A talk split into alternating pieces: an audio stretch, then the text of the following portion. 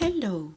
His name is Bob and he's wearing gray shorts.